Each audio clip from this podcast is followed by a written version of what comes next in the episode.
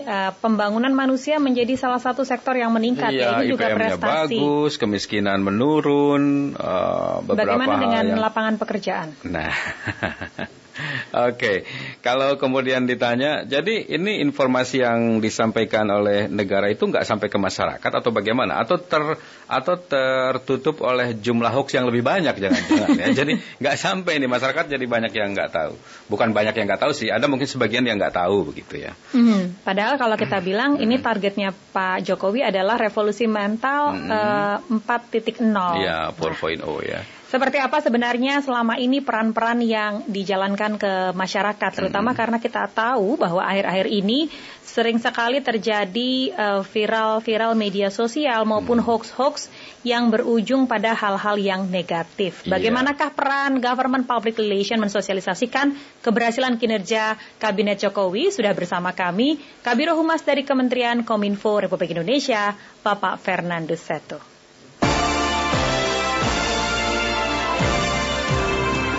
Ya, selamat pagi Pak Nando. Ya, selamat pagi. Ya, kabar baik ya Pak Nando ya. Ya. Ini kalau kemudian ada sebagian yang tetap nggak tahu apa yang dilakukan oleh presidennya kan e, mungkin kami ingin bertanya ap, apa ya e, yang disampaikan ke publik kurang bisa dicerna oleh publik atau atau lebih banyak hoaxnya yang dilempar oleh netizen yang lain sehingga keberhasilan pemerintah tidak tersampaikan ya Pak Nando ya? Ini memang tantangan kita di era digital. Hmm. Memang cukup uh, kita tahu bahwa ini kayak perang informasi ya hmm. antara informasi yang disampaikan pemerintah, informasi yang uh, juga informasi-informasi negatif, hoax hmm. yang kebencian juga berseliweran di uh, dunia maya, media hmm. sosial, bahkan uh, di media media media media yang lain. Artinya memang peran itu sudah dilakukan pemerintah. Tadi dikatakan bahwa government public relations keumasan pemerintah kurang apa di beberapa kementerian itu rata-rata punya biro humas yang selalu menyampaikan uh, capaian program uh, prioritas uh, program-program strategis yang dilakukan ke kementerian itu uh, kepada masyarakat. Bahkan uh, cukup intens uh, beberapa kementerian menyampaikan uh, capaian-capaiannya. Tapi tentu saja memang uh, sejumlah masyarakat, kelompok masyarakat yang masih uh, apa uh, tidak mendapatkan dengan baik atau mungkin mengetahui tapi kemudian lebih percaya pada informasi-informasi yang menyesatkan yang uh, ada di media sosial kita. Ini kesalahannya di mana? Padahal akses informasi kan dengan mudah bisa diterima oleh masyarakat, Pak Nando. Ya ini ini ini ya memang kita tahu bahwa akses informasi uh, internet yang uh, makin bagus kecepatannya apalagi dengan sudah diresmikan pelaparing kemarin oleh Bapak Presiden artinya kecepatan internet uh, makin uh, merata di seluruh Indonesia. Tapi itu adalah uh, situasi pedang bermata dua di mana uh, distribusi informasi kebaikan, informasi-informasi benar juga mm-hmm. bersaing dengan informasi-informasi yang tadi uh, sengaja diciptakan untuk menyesatkan atau kemudian uh, apa uh, publik dibingungkan apakah mm-hmm. ini mhm. benar, apakah ini hoax. Ini memang tantangan besar bagi kami di pemerintah untuk uh, benar-benar uh, lebih uh, intensif lagi, lebih efektif untuk menyampaikan mm-hmm. uh, kepada publik apa-apa yang telah dilakukan oleh pemerintah di era pemerintahan uh, Pak Jokowi JK dalam lima tahun terakhir ini. Hmm. Ya, Pak Nando, kadang-kadang publik melihat uh, ketika kinerjanya ini bagus, begitu ya, kadang-kadang hanya satu ya. atau segelintir orang saja yang mendengar informasinya. Tapi kalau ya. informasinya uh, kemudian buruk, ini kadang-kadang sampai di masyarakat dengan begitu luas dan tahu-tahu dalam hal ini adalah Kemeninfo, ini Kominfo hanya tiba-tiba menutup aksesnya saja set ketika misalnya kita contoh saja ketika terjadi kerusuhan di Papua ataupun juga kejadian-kejadian yang negatif di Jakarta begitu. Hmm. Nah, ya. sebenarnya kalau dilihat di manakah kekurangan atau kesalahan komunikasinya?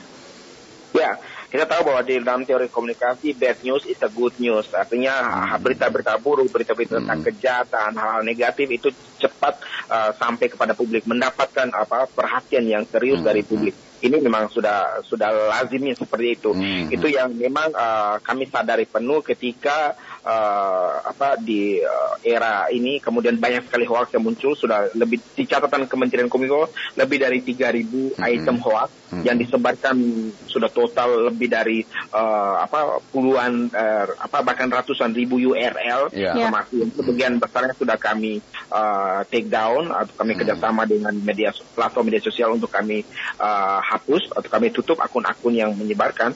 Tapi kemudian memang kami berperang uh, dengan uh, situasi tersebut. Artinya mm-hmm. secepat kami menghapus, secepat mm-hmm. juga informasi baru atau akun-akun baru muncul, gitu ya. mm-hmm. muncul untuk kemudian me, apa, menutup informasi-informasi benar yang disampaikan.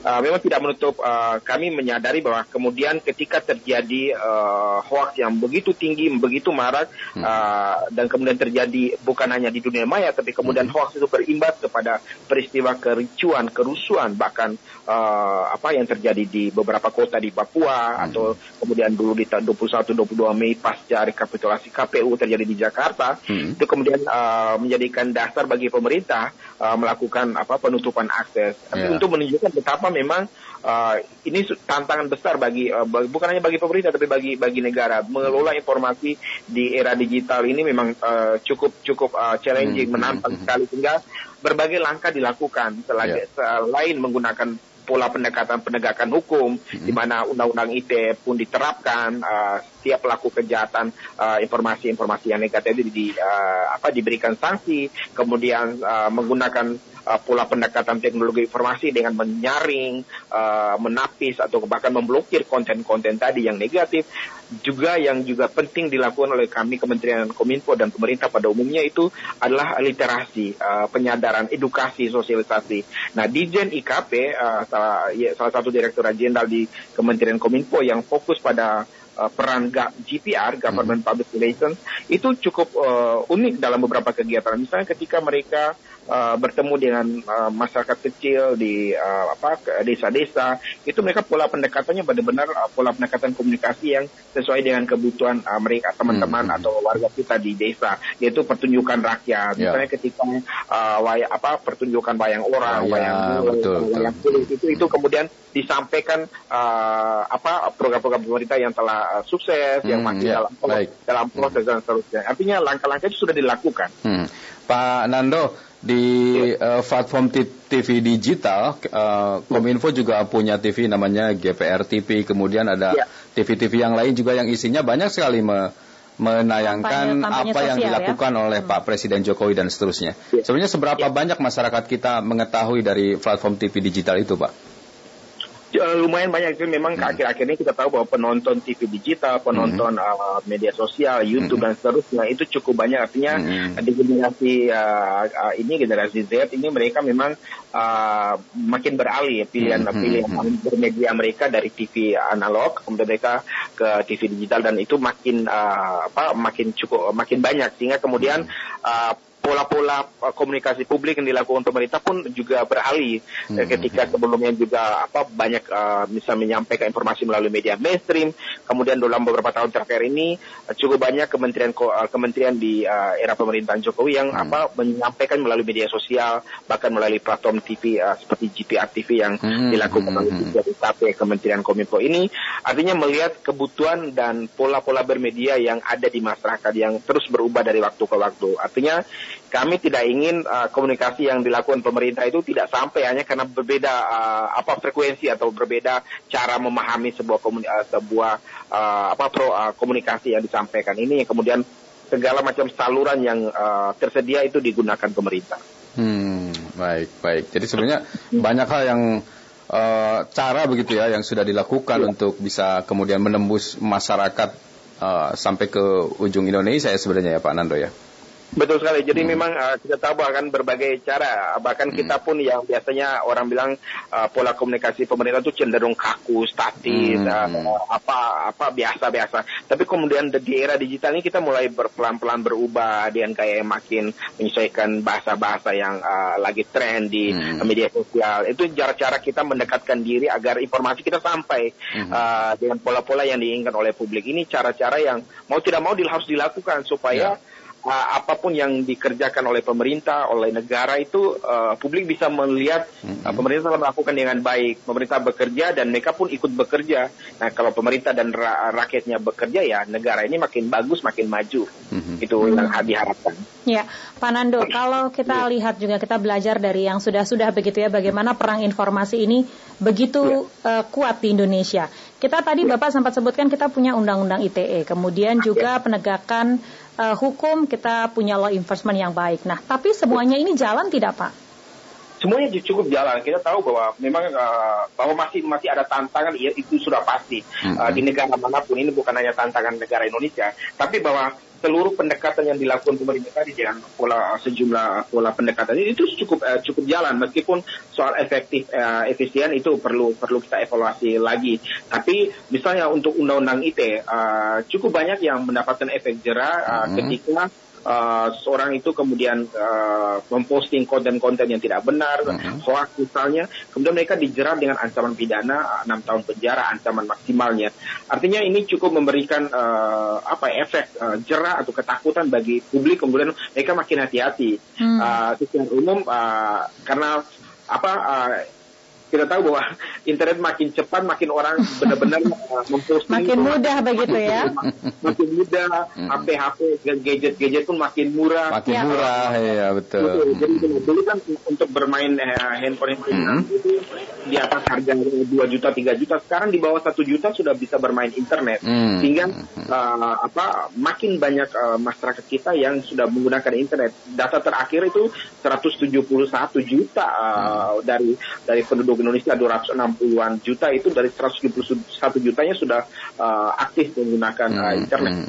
Ini kan uh, peluang positif uh, untuk ekonomi digital, tapi juga kalau tidak hati-hati kita ma ma uh, menjadi terjerumus karena distribusi informasinya hmm. malah informasi-informasi yang negatif. Oke. Okay. Hmm. Atau jangan-jangan Pak Nando ada ide lagi nih, ada siaran sentral lagi gitu dari TVRI, dari RRI gitu yang harus direlay stasiun hmm. lain begitu hmm. supaya informasi dari pemerintah itu sudah pasti nyampe nya gitu karena kan sentral.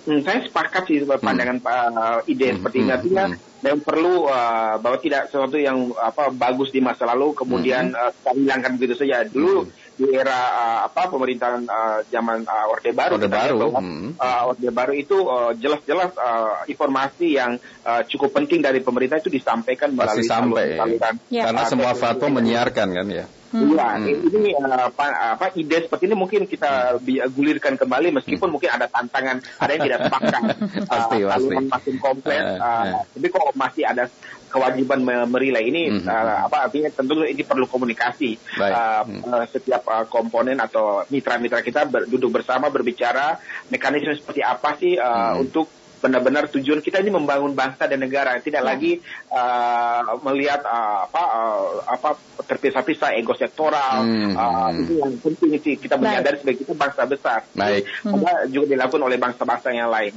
Ya. Oke. Okay. Pak Nanda terima kasih sudah bergabung bersama kami pagi hari ini. Sampai ya, berjumpa kembali Pak Nando. Terima kasih banyak RRI. Baik, terima kasih Pak Fernando Setu, uh, PLT dari Kabiro Humas Kemenkom Info Republik Indonesia. Lantas bagaimana pendengar peluang generasi milenial masuk dalam kabinet menteri pemerintahan Presiden Jokowi jilid kedua? Kami akan berbincang bersama pengamat politik Universitas Sriwijaya Ardian Saptawan. Selamat pagi Pak Ardian.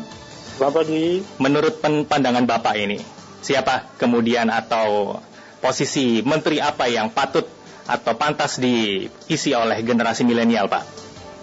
Ya, kalau kita lihat memang apa yang sudah dilakukan oleh presiden kita lima tahun yang pertama ini itu sudah baik. Tentunya apa yang diharapkan yang ke depan adalah paling tidak melaksanakan uh, berkesinambungannya ya program-program yang sudah dibuat. Nah, masalah milenial itu saya rasa adalah masalah yang penting dalam pengertian aspirasi yang berkembang sekarang.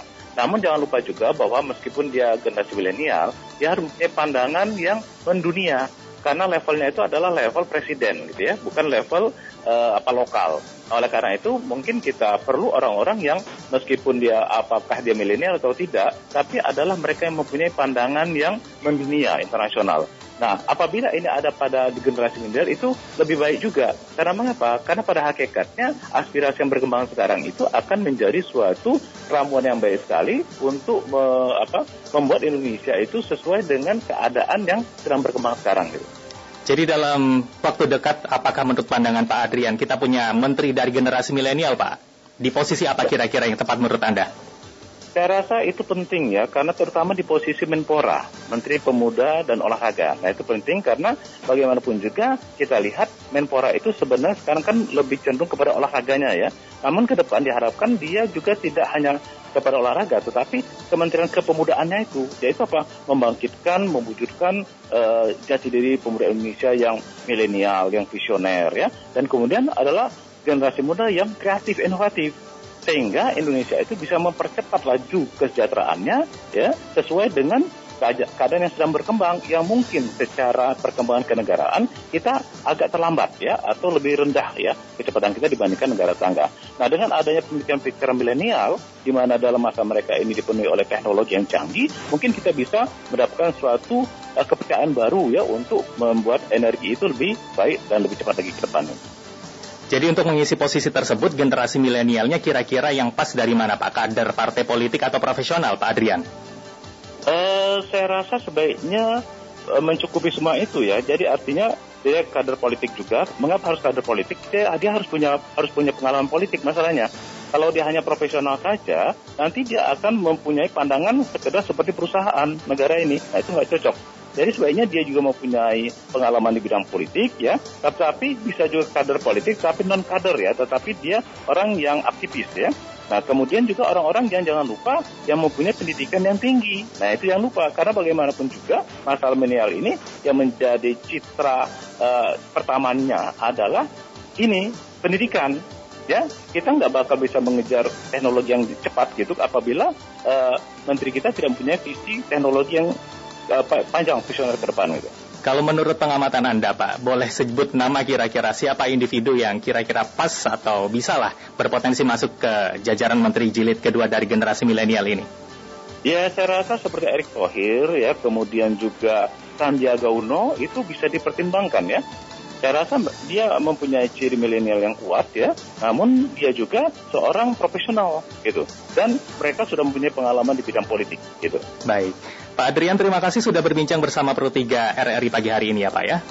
Baik, selamat pagi.